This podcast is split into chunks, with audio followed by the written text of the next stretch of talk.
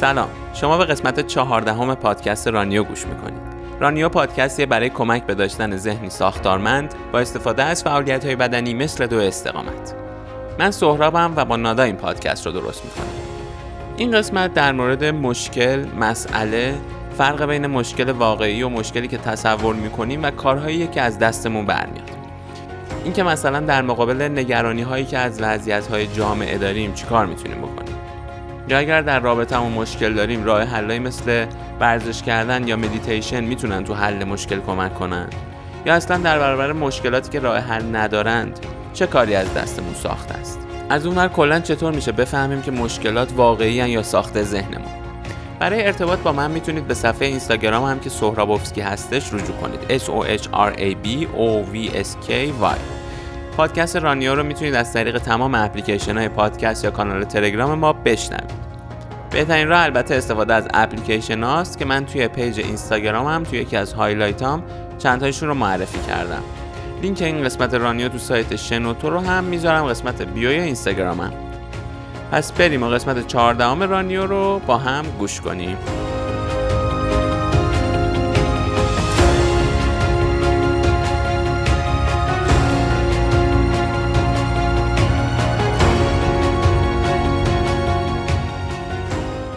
اسپانسر این قسمت رانیو فروشگاه کفش ورزشی خزریه محسن خزری مدیر این فروشگاهه که خودش دونده است و بر اساس فرم پای هر کس کفش مناسب رو بهش پیشنهاد میده. انواع برندهای کفش مخصوص رانینگ و تری رانینگ رو هم می‌تونید توی فروشگاهش پیدا کنید. آدرس اینستاگرامش رو توی توضیحات پادکست می‌ذارم که اگر خواستید یه سری بهش بزنید.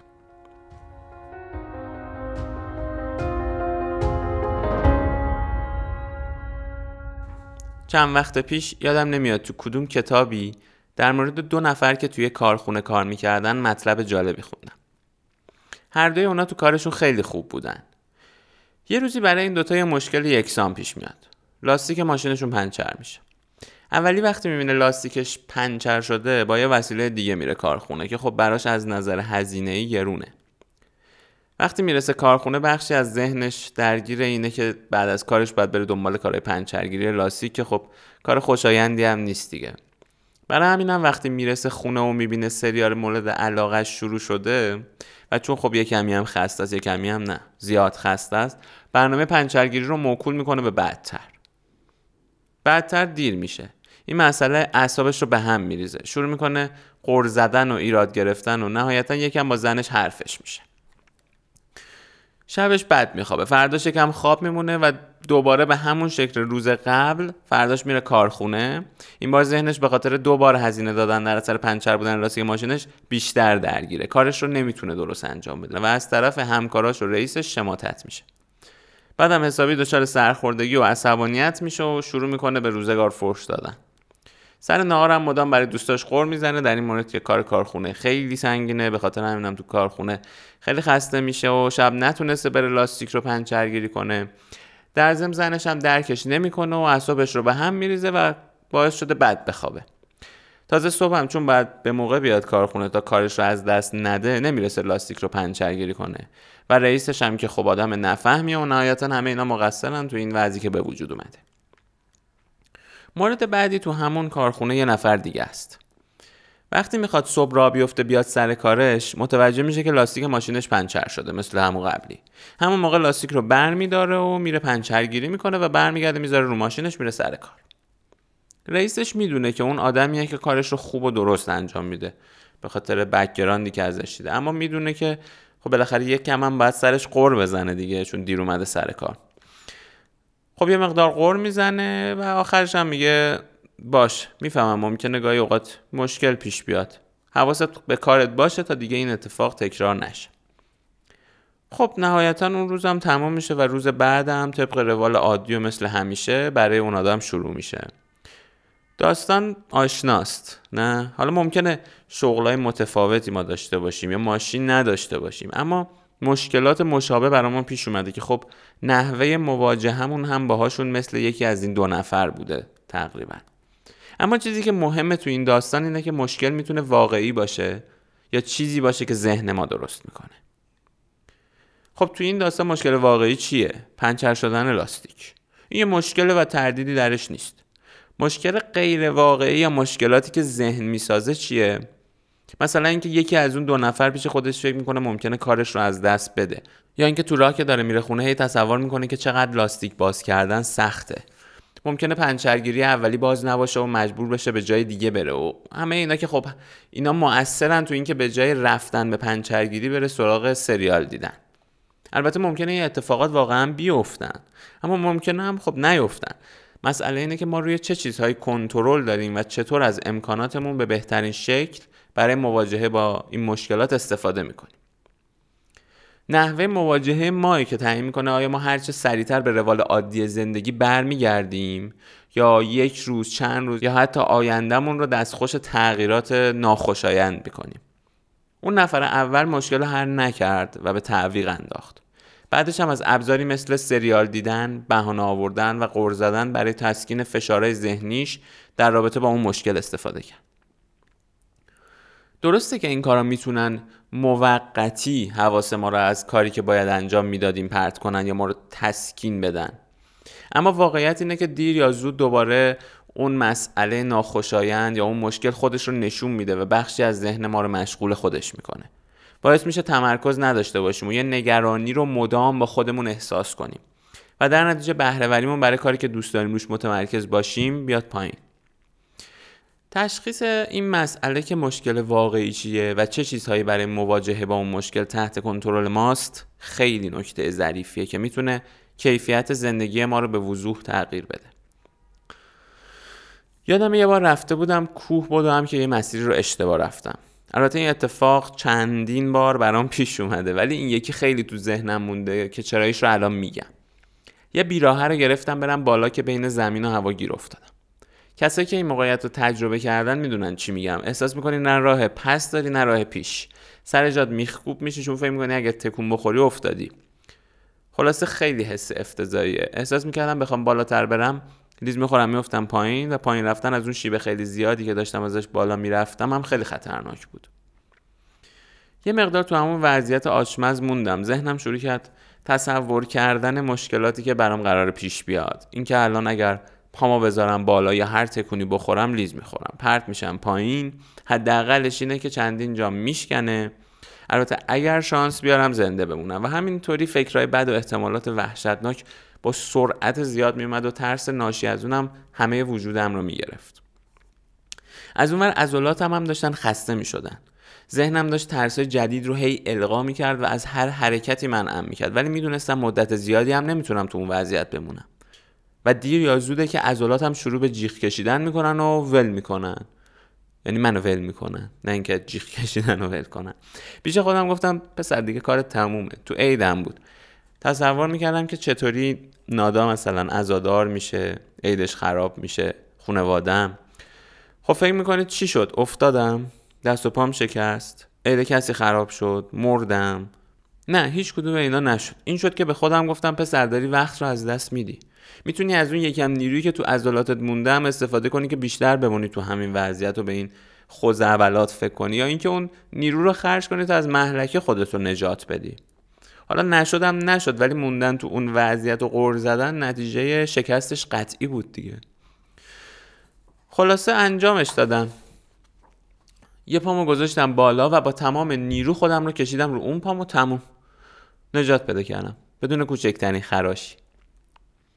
مشکل واقعی من تو اون وضعیت همون وضعیت پادر هوای ناجوری بود که گفتم و مشکلاتی که ذهنم برام میتراشیدم همون تصورات مربوط به شکستگی و مرگ و خراب شدن عید و اینا بود. اگر این ذهن تراشی ها نبودن شاید اصلا من لحظه هم توقف نمی‌کردم سر جام که خب البته می‌تونست نتیجه اونم فاجعه بار باشه.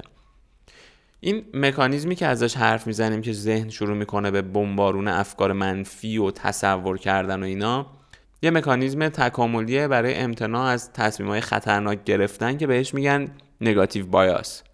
هممون هم تجربهش رو داریم. مثلا وقتی که توی معامله ای چیزی ضرر می‌کنیم و یه دفعه پر از فکرهای ناجور میشیم و احساس می‌کنیم که همه چی تموم شده از فردا قرار کارتون خواب شیم و اینا. به هر حال این مکانیزم تکاملی دلیل داشته که شکل گرفته. چون اگر من نتونم خطر رو تصور کنم ممکنه خیلی نسنجیده گام بعدیم رو بردارم که باعث بشه لیز بخورم برم ته دره. ولی مسئله اینجاست که نباید غرق این تصورات شده اجازه داد زمام امور رو به دستشون بگیرن. چون مثلا در مورد من چیزهایی بودن که عمدتا تحت کنترل من نبودن اون تصورات. مثل اینکه ممکنه سطحی که پام رو نهایتا روش می‌ذارم سست باشه و بعد پرچم پایین و چیزی تو راه نباشه که بهش گیر کنم و اینجور چیزا. چیزی که تحت کنترل من بود اون دست و پایی بود که بعد ازشون استفاده می‌کردم تا جون سالم به در ببرم. یه رومانی چند سال پیش خوندم سفر به انتهای شب رمان معروفیه نوشته لوی فردیناند سلی. البته کامل نخوندم چون لحن خیلی پرخاشگرانه و شاکی داره نویسنده که من خب نگرفت. ولی اون اوایل شخصیت اصلی که تو جبهه جنگ بود یه ماجرایی رو تعریف می‌کرد که خیلی برام جالب بود و هنوز که هنوزه با جزئیات یادمه. نوشته بود که چطور توی سنگر گیر کرده بود و از همه طرف گلوله های دشمن به سمت اون یه سرهنگی که با هم اونجا بودن شلیک می‌شد. راوی میگه که از ترس چنبره زده بود و تکون نمی‌خورد. می نویسه که چطور تصور می‌کرده که الان یه گلوله بهش می‌خوره. از بدنش رد میشه و بدنش رو پاره می‌کنه و خون جاری میشه و الاخر همه اینا رو داشته با خودش تصور می‌کرده و ترس اینکه این اتفاقا براش بیفته باعث شده بوده که کاملا بی حرکت خشکش بزنه. از اون طرف اون سرهنگه که باهاش بوده اینجور که راوی تعریف می‌کنه داشته مدام راه می‌رفته و غرق تو فکر اینکه چطور می‌تونن از اون مخمسه نجات پیدا کنن. و خلاصه کاری به این تیرا اصلا نداشته که همینجوری داشته به سمت شلیک می‌شده. خود راوی یا نویسنده می نویسه که وقتی دیدم این سرهنگ از یه همچین وضعیت جهنمی نمیترسه و این خیالش نیست پیش خودم گفتم چقدر این آدم از تخیل توهیه. یعنی اصلا تصور نمی‌کنه که الان ممکنه چه بلاهایی سرش بیاد. خب این داستان رو اینجا گفتم چون به نظرم خیلی این دو سر طیفی که ازش حرف زدم و خوب نشون میده. اینکه غرق در تصور مشکلاتی بشی که هنوز اتفاق نیفتادن و اینکه کلا اصلا اهمیتی به این تصورات ندی و این خیالت نباشه. واقعیتش اینه که هر دو نوع این رفتارها می‌تونن سر آدم رو به راحتی به باد بدن و یه عملکرد بینابینی لازمه که همونی که از حد اکثر توان مغزمون استفاده کنیم. یعنی هم احتمالات رو پیش بینی کنیم و هم تحلیلشون کنیم و به یه راه حل برسیم. این طرز فکر که کنترل کن چیزی که قابل کنترله یا تفاوت قائل شدن بین مشکل واقعی و مشکلی که تصور می‌کنیم یه جاهای بحث مرگ و زندگیه. ولی میشه گفت تو زندگی روزمره هم مدام با این مسائل داریم سر و کله می‌زنیم. یه چیزایی تحت کنترل ماست و یه چیزایی واقعا تحت کنترل ما نیست. در مورد زندگی روزمره اینکه من کارم رو درست انجام بدم تحت کنترل منه. اینکه برای تصمیماتی که می‌گیرم تمام توانم که برای اون تصمیم گرفتم رو بذارم یا به اصطلاح عالیم باشم همونطور که با محمد رضا تو اپیزود 13 در موردش حرف زدیم تحت کنترل منه. اینکه با ورزش کردن غذای سالم خوردن احتمال بیماری های فیزیکی و روانیم رو کم کنم دست منه. اینکه انتخاب کنم یه مسافتی رو بدوم تا یه چالشی رو تعریف کنم و اینکه چطور خودم رو براش آماده می‌کنم دست خودمه. ولی اینکه چه اتفاقی اون روز که می‌خوایم اون کار رو انجام بدیم یا روز مسابقه میفته دست ما نیست. مثل اینکه یه دفعه هوا خراب بشه. این دست ما نیست. یا در مورد خودم. وقتی تصمیم می‌گیرم تجربیاتم رو برای بقیه تعریف کنم از حالا اون چیزایی که خوندم تحقیق کردم گوش کردم استفاده کنم و اونا رو به اشتراک بذارم و به آدما با وسیله‌ای که می‌شناسم انگیزه تغییر بدن دست منه. ولی اینکه مثلا اینترنت قطع میشه دلار گرون میشه چه می‌دونم دوست دخترم یا همسرم عاشق کسی دیگه ای میشه و می‌خواد از من جدا بشه دست من نیست یا حداقل دیگه الان نیست. من از امکاناتی که دارم و بلدم برای بهتر کردن خودم روابطم و این جامعه باید استفاده کنم. بیشتر از اون دیگه از عهده من خارجه. پس کنترل کن چیزی رو که برات قابل کنترله. من یه پادکستی گوش میدم مرتب به نام Brian Keane Fitness. میزبان پادکست یا host یکی مثل مثلا من یا نادا آدمی که کار اصلیش بدنسازی و زیبایی اندامه. ولی خودش میگه چون از دویدن متنفره هر روز میدوه. و خودش رو برای چالش های سنگین دویدن آماده می‌کنه. مثلا دو سال پیش رفت ماراتون des Sables که یه رویداد 6 روزه است با مسافت 250 کیلومتر که توی صحرای آفریقا و کشور مراکش برگزار میشه هر سال. خب تصور میشه کرد که کار سختیه خیلی سخته. گرمای هوا اینکه باید روی شن بدوی چیزایی هن که می‌دونی. وقتی وارد ایونت بشی این ایونت در انتظارته و می‌تونی خودتو براش آماده کنی. ولی اتفاقایی هم برای همین برایان که گفتم اونجوری که خودش تعریف می‌کرد افتاد که اصلا فکرشو نمی‌کرده. منتها هیچ کدوم اینا هم باعث نشد که این چالش رو تموم نکنه. چون می‌دونست که کاری که تحت کنترلش بود یعنی تمرین کردن و آماده شدن برای طی این مسافت توی اون حرارت رو انجام داده. چند ماه برنامهش این بود که هر روز 10 کیلومتر یا 20 کیلومتر رو روی تردمیل میدویده با یه کوله 15 کیلویی روی دوشش. چون توی این ماراتون دیسابلس بعد غذا و همه چیزی که برای این 6 روز لازمت هست به جز حالا چادر که توی نقاطی که باید هر روز بهشون برسی وجود داره لازمه با خودت همرات ببری. همینطور برای اینکه خودش رو برای اون محک بزنه بدنش رو و یه جوری آمادهش کنه رفته بود توی ماراتون دوبه مثلا با لباس گرم شرکت کرده بود. خب گرم دیگه همه با حداقل لباس شرکت می‌کنن. این مثلا کاپشن پوشیده بود که خیلی اصلا برای خبرنگارا اینا عجیب بوده که این دیگه کیه. مثلا اسکیمو چیه که اینقدر الان لباس پوشیده و خودشو گرم کرده که باش مصاحبه هم کرده بودن خب این کارهایی بوده که می‌دونسته می‌تونه انجام بده تا خودش برای این چالش آماده کنه. ولی خب یه سری اتفاقا ممکنه بیفتن که آدم اصلا تصور نمی‌کنه و سورپرایز بشه. مثلا ما رو روتیل تو صحرا زیاده و برایان تعریف می‌کنه که چطور وقتی اینا رو می‌دیده وحشت میافتاده به جونش ولی اجازه نداده این وحشت متوقفش کنه برای روزهای آینده ای که حالا در پیش داره. بلکه به این فکر کرده که چطور می‌تونه این راه رو با حد خطر تموم کنه. یعنی اینو میشسته برای خودش تحلیل می‌کرده و از امکانات اونجا هم دائم بهره می‌گرفته. مثل حالا مشورت با آدمای محلی که تو اون کمپا بودن و اینجور کارا یا صحبت کردن با آدمای دیگه ای که دارن تو اون رویداد شرکت می‌کنن. این کاری بوده که از دستش برمیومده دیگه. بقیهش دیگه دست خودش نبوده. خودش میگه یه جمله هم همش تو ذهنش بوده که باعث می‌شده اون مسیر سخت رو بالاخره بتونه تموم کنه. اونم این بود که اجازه نده بهانه های امروزت بشن پشیمونی فردات. بهانه یه جورایی همون تصور مشکلات هم هست دیگه و اینکه ما براش یه بهانه ای میتراشیم. خب حالا تو این موقعیت ها چه ابزارهایی کمک می‌کنن که احتمال تصمیمات نادرست رو کمتر کنیم؟ داشتن اصول یکی از مهمترین ابزارهاست که قبلا تو اپیزود هشتم که اسمش بود سه اصل برای تغییر در موردش حرف زدیم. تو مورد پنچری لاستیک اونی که اصولش این باشه که کارش رو به تعویق نندازه. یعنی همون کاری که یکی از اونایی که تعریف کردیم دو تا سناریو که تعریف کردیم یکیشون انجام داد خیلی احتمالش بیشتره که سناریوی بهتر براش رقم بخوره. چون واقعیتش اینه که مود ما و حالی که داریم هم تاثیر می‌ذاره رو مغز متفکر و تفسیرگر ما که چطور ما رو توجیه می‌کنه اون کارو نکنیم. اهمیت برنامه ریزی و عمل کردن بهش هم همونطور که تو اپیزود 9 داشتیم اینجا معلوم میشه. اینکه برنامه ای داشته باشی و بهش پایبند باشی و نذاری مودت تعیین کنه که اون روز چیکار کنی. یعنی برنامه رو دنبال کنی نه مودت رو. این داستان برای من خیلی پیش اومده.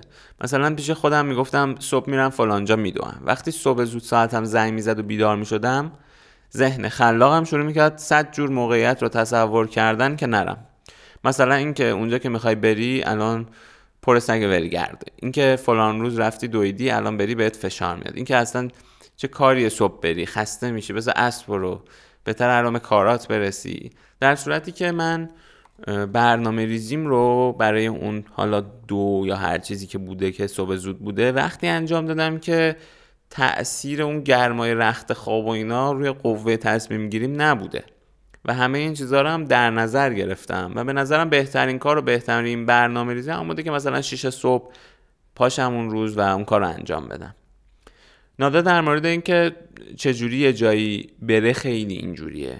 مثلا می‌خواد بره یه قسمتی از شهر کلی میشینه فکر می‌کنه چجوری حالا بره و با چه وسیله ای بره و اینقدر غرق در این فکر میشه و موقعیت های مختلف در اثر سوار شدن وسایل گوناگون نقلیه رو تجسم و تصور می‌کنه که اصلا یه موقعی خسته میشه و نمیره. اینایی که الان اینجا گفتم و قبلا به خودش گفتم که می‌خوام بگم. یه مطلب جالبی تو وبسایت ترجمان میخوندم راجع به همین بود که ما خیلی وقتا می‌خوایم زیادی پیش بینی کنیم و همین باعث میشه خیلی کارا رو تو زندگیمون نکنیم. عنوان مطلب این بود. وقتی می‌خواید تصمیم بزرگی بگیرید به عواقبش فکر نکنید. نویسنده معتقد بود گاهی باید دست از این همه ابزار پیش بینی آینده کشید. بیخیال تصورات شد و قدم برداشت به سوی آینده ای که از قبل نمی‌دونیم چطور خواهد بود. همون خارج شدن از محدوده امن دیگه چون محدوده امن همون جاییه که بیشترین کنترل و تصور رو نسبت بهش داریم. میگه که یه وقتایی هدف کاملا مشخصه مثل اینکه مثلا باراک اوباما و مشاوراش می‌خواستن بن لادن رو توی پاکستان دستگیر کنن. خب طبیعتا برای این هدف مشخص یعنی دستگیری بن لادن هر چقدر پارامترهای این معادله رو که کمک می‌کنه به حل مسئله بهتر اونا تعیین می‌کردن و از ابزار بهتر و قویتر استفاده می‌کردن به هدفشون راحتتر می‌رسیدن. ولی مثلا وقتی می‌خوایم به ازدواج فکر کنیم آیا هدفمون مشخصه مثل دستگیری بن لادن؟ مثلا می‌تونیم بگیم هدف از ازدواج شادکامیه. ولی آیا این چیزیه که بشه با فکر کردن زیاد بهش گیر و گوراش رو فهمید و حل کرد؟ خب نه واقعا خیلی چیزها رو نمیشه با فکر کردن و زیاد فکر کردن بهشون حلشون کرد. بنابراین بهتر زیاد فکر نکنیم بهشون. خیلی چیزها رو باید انجام داد و دید چطور پیش میرن. البته بعد از اینکه به حداقل های قابل کنترلش فکر کردیم ها. پس مهمه که یه حدی برای تصوراتمون قائل بشیم که آدم تو مواجهه با چالش ها و مشکلاتش ازش استفاده کنه. اصلا به خودش بگه من یه رو فکر می‌کنم. اگر البته قبل از اینکه دقیقا بخواد اون کار رو انجام بده نمی‌شده به همه اینا سر فرصت فکر کنه. یا اینکه مثلا به خودش بگه که تا جایی که احساس کردم دیگه ذهنم شروع می‌کنه تکرار کردن یک سری چیزها و یه سری خطرهایی که دیگه خیلی دور از ذهنن من متوقف می‌کنم. خب حالا یه سوالی ممکنه اینجا پیش بیاد. یه مشکلاتی هستند برامون پیش اومده و قابل حل هم نیستن. و چیکار کرد؟